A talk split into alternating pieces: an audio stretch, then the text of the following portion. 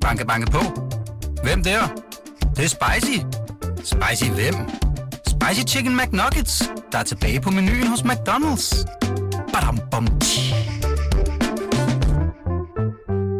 podcasten er sponsoreret af Maxus, som netop er lanceret i Danmark med 100% elektriske biler med moderne teknologi og højt udstyrsniveau.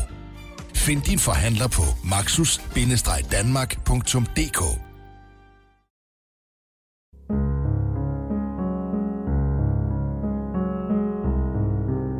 Den 10. juli kl. 03.53.2016 ankommer 17-årige Emilie Meng sammen med to veninder og en ven til Korsør Station. De har været i byen i Slagelse. Vennerne vil gerne hurtigt hjem og præger derfor en taxa. Emilie har lyst til at være alene og vælger i stedet at gå de små 4 kilometer til hjemmet i Korsør. Men Emilie når aldrig hjem. Korsør Station bliver det sidste sted, Emilie Meng ses i live. Sagen får efterfølgende landsdækkende opmærksomhed og udvikler sig løbende til en af nyere tids mest omdiskuterede drabsefterforskninger i Danmark. Med podcasten Nogen ved noget, Emilie Meng-mysteriet, afdækker BT alle aspekter af sagen, der stadig 3 år efter rejser flere spørgsmål end svar. Mit navn er Bo Nordstrøm Mejle. Og mit navn er Jesper Vestergaard Larsen. Vi er journalister på BT. Over flere afsnit dykker vi ned i sagen, snakker med personer tæt på Emilie Meng, gennemgår retsdokumenter og efterprøver teorier og spor i den omfattende efterforskning. Kære justitsminister Søren Pape Poulsen. Som forældre til dræbte Emilie Meng har vi fulgt den efterforskning, der har pågået ved Sydsjælland og Lolland-Falsters politi i forbindelse med forsøget på at opklare drabet på vores datter. Udover den ubegribelige sorg, vi har været igennem, har vi ligeledes måttet kæmpe med et utal af problemer omkring den efterforskning, som Sydsjælland og Lolland-Falsters politi har stået for. Efter vores opfattelse har efterforskningen været mangelfuld på nogle helt centrale punkter. Derudover har de pågældende politifolk haft meget svært ved at respektere de aftaler, vi har lavet omkring den forudgående orientering af os, inden man er gået ud med noget i pressen. Som landets øverste ansvarlige for området for politiets efterforskning, er det vores store ønske at få mulighed for at forklare dig om alle de kritisable ting, vi har oplevet med politiet i denne sag. Brevet er signeret af Emilie Mengs mor og sendt til daværende justitsminister Søren Pape Poulsen den 9. maj 2018. Emilies familie har fået nok. Der er en række mangelfulde og kritisable forhold, som de finder det nødvendigt at bringe op på allerøverste niveau i dansk politi. Jeg hedder Maj-Brit Storm Thysen, og jeg er forsvarsadvokat i det daglige, og fungerer også i enkelte situationer som bistandsadvokat for nogle forurettede i straffesager. Og retten i Næstved har beskikket mig som bistandsadvokat for Emilie Mengs familie, og det har de, uden at der jo egentlig er en straffesag, og uden at man egentlig har fundet en gerningsmand, men som en person, der skal bistå dem i processen. Altså det at være pårørende til en afdød i en straffesag, eller en mulig straffesag, eller en efterforskning. Alt det, der ligesom kan være problematisk i det har de så en person, der ligesom kender systemet indenfra til at bistå dem med. Maj-Brit Storm Thysen har været beskikket bistandsadvokat igennem store dele af sagen, og hun har været med på sidelinjen sammen med familien. Her har hun haft den primære kontakt til pressen og til politiet. Hun har dermed set, hvilke store konsekvenser sagen har haft for familien. Altså, der er jo ingen tvivl om, at den familie har været udsat for det værste, som nogle mennesker kan være udsat for, altså at miste deres datter, og det er de jo selvfølgelig usandsynligt påvirket af. Og så kan man sige, at den måde, de har været håndteret på som pårørende af politiet og af processen i det hele taget har bestemt ikke gjort det bedre, lad mig sige det sådan. Ja, man kan sige, da jeg møder dem, det er jo efterhånden flere år siden nu, første gang, så har de jo alle mulige punkter, som de beder mig om at hjælpe med. Og det er jo blandt andet politiets håndtering af dem som pårørende, altså kommunikationen, orientering om, hvad der foregår osv., som de har en masse kritikpunkter af. Men derudover så har de også en masse kritikpunkter omkring efterforskningen. Punkter, hvor de føler sig usikre på, at tingene faktisk er foregået forkert, eller mangelfuldt, eller noget. Og der har de alverdens spørgsmål til mig omkring det. Hvad er det for nogle punkter? Jamen, man kan sige, et af de punkter, som var meget sådan vigtig for dem, det var, at det her med politiets deltagelse i pressen omkring den her sag, der havde de egentlig bedt om at få mulighed for at blive orienteret forinden, fordi det er enormt hårdt for en mor at gå ned i det lokale supermarked, og så er der lige pludselig et billede af hendes datter, som er forsvundet på avisens forside, uden hun ved noget om det. Så de havde ligesom bedt om, at politiet gik ind og orienterede dem på forhånd, hvis de deltog i noget. Altså hvis de gik ud og meldte nye oplysninger ud, eller hvis der var et eller andet nyt et tiltag, de ville gøre, eftersøge den og den skov eller et eller andet, så ville de bare gerne vide det på forhånd. Og der oplevede de i hvert fald, at politiet simpelthen ikke overholdt deres aftale. Så igen og igen stod de og blev overrasket, og selvfølgelig jo følelsesmæssigt nedbrudte af, at det foregik på den måde. Og i hvilke sammenhæng var det? Jamen det var, at i den første del af efterforskningen, der skete der jo hele tiden et eller andet. Altså så eftersøgte politiet der, eller havde hunde med ud der, eller et eller andet. Og udtalte sig jo også meget til medierne. Det gjorde Sydsjælland og Lolland-Falsters politi på det tidspunkt. Og der bad familien bare om en simpel orientering, måske aften før eller et eller andet, så man lige sådan mentalt kunne forberede sig på, at det kom. Og den aftale overholdt de simpelthen ikke. Igen og igen. Har der været nogle konkrete ting, som politiet har været ude og sige, altså melde ud, som i et efterforskningsøje med har været, altså du sagde, der var nogle kritikpunkter af det også, men har der været nogle konkrete ting, som de var ude at sige eller gøre, som har været i strid med det, som familien har fortalt dem eller har troet på? Ja, altså der har jo for eksempel været en situation, hvor at politiet var ude, hvor der var nogen, der ligesom opdagede, at der var noget omkring Emilies Facebook, der rørte på sig. Og der var politiet ude og sige, at det må have været familien selv, der havde rodet med det. Ellers så var det ikke sket på den måde. Men det var simpelthen forkert, fordi familien selv havde ikke rodet med den her Facebook-profil. De havde tværtimod sikret, at der ikke var nogen, der kunne rode ved den. Så det, at de lige pludselig hørte politiet stå og sige det, og de vidste, at det simpelthen var decideret forkert. Det er jo klart, det, når man er i den soveproces, så er sådan nogle fejl jo ganske forfærdelige. Og det har politiet faktisk også været ude at anerkende sidenhen, at det var forkert, det de meldte ud omkring det med at have rodet med den Facebook. Mm. At det var ikke familien, der havde gjort det. Det var faktisk politiet selv, der havde gjort det. Mm. I de første dage, der siger politiet, der er de i hvert fald ude med en teori om, at Emilie, hun er taget til København. Hun er stukket af, og det har hun gjort tidligere, hvilket senere viser sig, at det er sådan en shoppetur, man refererer til. Mm. Vi har talt med flere, der ligesom kendte Emilie. Og det er i hvert fald ikke det billede, de tegner hende. De tegner i hvert fald et billede af en pige, som var meget pligtopfyldende og overholdt sine aftaler osv. Så de kunne ikke rigtig se det der billede af, at hun skulle være stukket af eller have gjort et eller andet. Mm. Hvordan reagerer familien på den oplysning, at politiet går ud og siger, at der er tale om en bortløben teenager, som selv har vel stik af?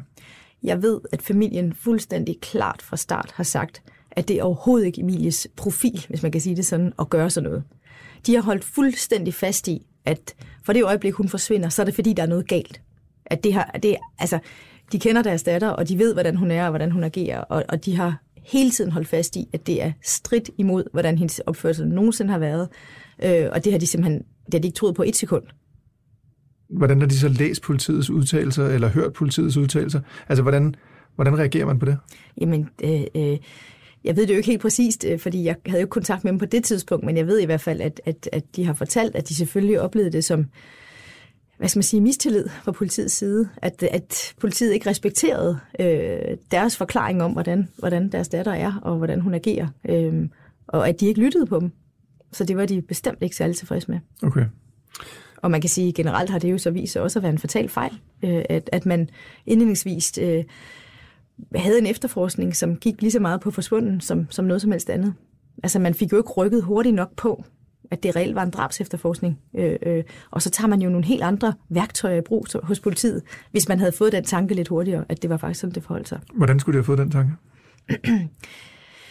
Jamen, man kan sige, jeg er jo ikke ekspert i efterforskningsarbejde, men jeg ved i hvert fald, at familien har en opfattelse af, at man alt for sent dragede den konklusion, at der faktisk var noget galt, og at det var ligesom de alvorlige arbejdshandsker, man skulle trække på, og ikke kun dem, der hed bortløben teenager og taget til København.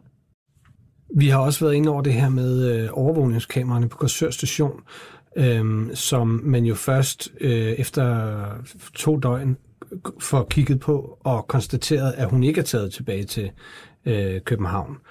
Og først meget langt senere i processen finder man ud af, at der sørme også er en bil, der holder på Korsør Station, som kunne være meget interessant i forbindelse med hendes forsvinden. Hvad er familiens holdning til den del af efterforskningen, som handler om overvågningskameraerne på Korsør Station? Lige præcis det omkring overvågningen og overvågningskameraer i det hele taget, så er det netop et af de kritikpunkter, som familien har haft hele vejen igennem. Netop, at man ikke havde indhentet alt det overvågning, man skulle, at man ikke havde gjort det i tide, og man ikke har simpelthen fået gjort det arbejde, som man skulle. Så det har været et kritikpunkt fra dag et, hvor jeg har været inde i billedet i hvert fald, og jeg har hørt fra familien, at det har man ikke været tilfreds med overhovedet. Hvad har politiets forklaring været i forhold til ikke at se de der billeder inden for de første 48 timer? Altså, man kan sige, i korte træk har politiet overfor mig anerkendt, at man ikke har fået indhentet alt det overvågning, man skulle. Og hvad betyder det i forhold til de første 48 timer? Altså man kan sige, det er jo enormt svært nu her 3 år senere at vide præcis, hvilke konsekvenser det har haft. Men det har jeg selvfølgelig gjort mig nogle egne tanker om, hvad det kunne have haft nogle konsekvenser, uden at jeg nødvendigvis kan vide, hvordan og hvorledes. Men det er klart, at, at efterforskningen jo har været fokuseret så meget på den her bil, som man ser ude foran Korsør Station. Så det er klart, at jeg jo selvfølgelig tænker, jamen hvad nu, hvis man havde haft alt overvågning? Vil man så kunne have set den her bil bedre og finde frem til, hvilken bil det er? Fordi den dag i dag er der jo stadigvæk ikke nogen, der ved, hvad det er for en bil, og hvor man kan finde den henne. Så spørgsmålet er jo bare, er det her så fatalt, at man ikke har haft det her overvågning? Altså, hvilke billeder vil man reelt kunne se, hvis man havde haft alt det overvågning, der var på Korsør Station? Sådan, at man har kunnet se, hvilken bil det var. Men det, du siger faktisk, det er ikke bare et spørgsmål om, at man får overvågningsvideoerne fra Korsør Station for sent. Det er faktisk et spørgsmål om, der er noget overvågning, man slet ikke har. Ja. Og hvad er det, man ikke har? Jeg ved ikke præcis, hvad for noget man ikke har. Jeg ved bare, at politiet har anerkendt over for mig, at der er en af de kameraer, som man ikke har fået fat i. Fra Korsør Station? Ja. Og man forklarer ikke, hvorfor man ikke har dem? Nej. Så der mangler simpelthen overvågningsvideo fra Korsør Station, men vi ved ikke, hvilket kamera det er? Nej. Okay. Og hvordan har familien det med det? Super dårligt. Det er jo klart, at lige så vel som jeg siger, at jeg gør mig nogle tanker om, hvilke konsekvenser det kan have haft, så gør de selvfølgelig også. Altså man kan sige, at enhver fejl, der begås i den her efterforskning, kan jo have den fatale konsekvens, at man ikke har fundet gerningsmanden. Og netop et kamera på Korsør Station har jo afgørende betydning i forhold til, hvad man kan se. Så derfor kan man jo ikke lade være med at gisne om, hvad kunne det have betydet? Altså, hvad kunne man se, hvis man havde haft det? Og det er faktisk også et af de kritikpunkter, som vi bragte hele vejen til vores daværende justitsminister Søren Pape Poulsen. På baggrund af familiens brev til daværende justitsminister Søren Pape Poulsen, beder Rigspolitiet, Sydsjælland og Lolland-Falsters politi om en redegørelse af sagsforløbet. Det resulterer i en 7 sider lang rapport, signeret af politidirektør Lene Frank. I rapporten fremgår det, at der i den indledende fase blev indhentet og gennemset overvågning fra forskellige togstationer. I de følgende dage blev der endvidere indhentet overvågning fra øvrige steder, primært i Korsør og omegn. Senere bliver det nævnt, at optagelserne fra videoovervågningen den 10. juli 2016 på Korsør Station først i januar, altså 6 måneder efter Emilie forsvandt, bliver forsøgt forbedret. Indtil da havde optagelserne været for pixeleret, men her rækker man ud efter et privat engelsk firma, der i forsommeren 2017, altså nu næsten 1 år efter Emilie er forsvundet, får forbedret optagelserne, så man med al sandsynlighed kan se, at der er tale om en Hyundai i30 årgang 2011-2016, der forlader Korsør Station. Så er der andre punkter, dele af efterforskningen, som familien stiller sig kritisk overfor? Ja, altså vi har blandt andet spurgt til, om man har fået afhørt alle vidner. Familien havde også en opfattelse af, at og bare det at få afdækket de personer, som kørte med det tog, som Emilie var med hjem på vej til Korsør, at det tog politiet ekstremt lang tid at få afdækket alle de mennesker, der var inde i den coupé, eller i det tog. Og det var jo, igen tænker man jo, det kan være fuldstændig afgørende. Det kan være, at der er nogen, der har set noget, set nogen et eller andet. Så det var de jo meget interesseret i, og det tog ekstremt lang tid. Og der var blandt andet nogle forklaringer fra politiet om, at der var nogen, der ikke ville give sig til kende, og det kunne være, at de havde en eller anden hemmelighed, og der var mange forklaringer, men faktum var jo bare, at for en familie, der har mistet en datter, eller en datter, der er forsvundet, der er alt andet jo ligegyldigt. Altså så alle mulige små forklaringer om nogen har en affære, eller hvad man nu vil skjule kl. 4 om morgenen, at det bliver fuldstændig irrelevant. Hvor lang tid gik det? Mange måneder.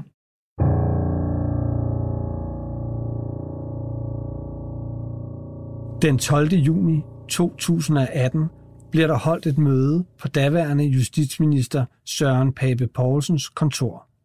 På mødet deltager Emilie Mengs mor og stedfar, bistandsadvokaten, en talsperson, og fra Justitsministeriet deltager 2 afdelingschefer, en særlig rådgiver, en ministersekretær og daværende justitsminister Søren Pape Poulsen. På mødet får familien mulighed for at fremføre deres kritik af Sydsjælland og Lolland-Falsters politi.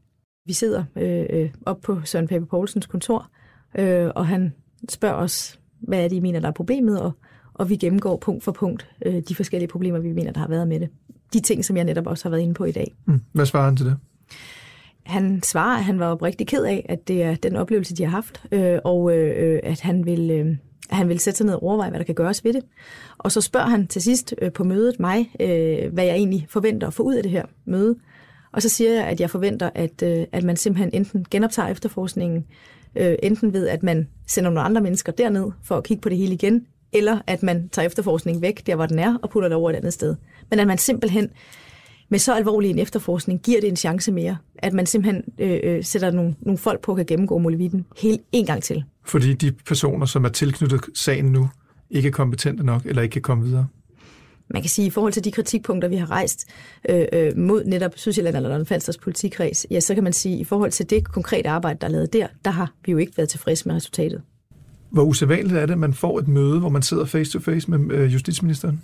Jeg har aldrig hørt om det før, og jeg har heller ikke prøvet det før. Familiens møde med justitsministeren førte til, at der for anden gang blev nedsat en specialgruppe, der skulle gennemføre et såkaldt peer review, hvor hele sagens omfattende materiale blev gennemgået en gang til. Det nye peer review førte blandt andet til, at søen, hvor Emilie Meng blev fundet, blev tømt for vand og gennemsøgt en gang til. Hvilke andre ting har I ikke fået at vide, som du føler, at en familie til en datter, der er blevet dræbt, har krav på, eller måske bør få at vide? Altså man kan sige, det der med, hvad man har krav på for at vide, og hvad man bør få at vide, det bliver jo hele tiden pakket lidt ind i, hvad der efterforskningsmæssigt skal hemmeligholdes, for at efterforskningen virker. Altså det er jo det, vi er blevet forklaret rigtig, rigtig mange gange. Men en ting, som både familien og jeg i hvert fald har påpeget et utal af gange, og spurgt til et utal af gange, det er jo det her med teleoplysningerne.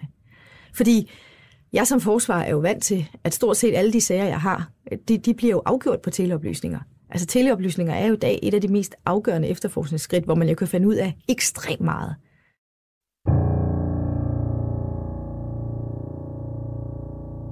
Teleoplysningerne og gerningsmandens mulige færden dykker vi ned i næste afsnit. Et 11. og ekstraordinært afsnit, hvor vi efterprøver tips og spor, vi har modtaget i løbet af podcasten. Blandt andet taler vi om den person, der som den eneste, i hvert fald hvad offentligheden har kendskab til, har været anholdt i sagen. Angiveligt er han stadig sigtet.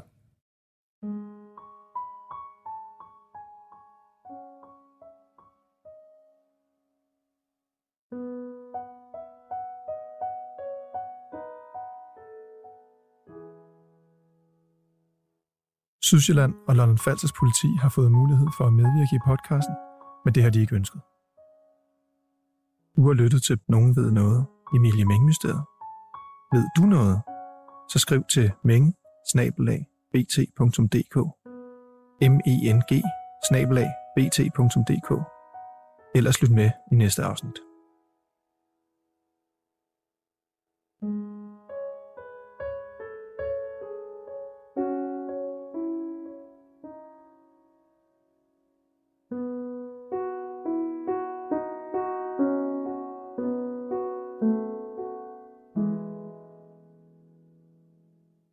Klippet og produceret af Kasper Risgaard. Musik af Andreas Rav. Banke, banke på. Hvem der? Det er spicy. Spicy hvem? Spicy Chicken McNuggets, der er tilbage på menuen hos McDonald's. Badum, bom.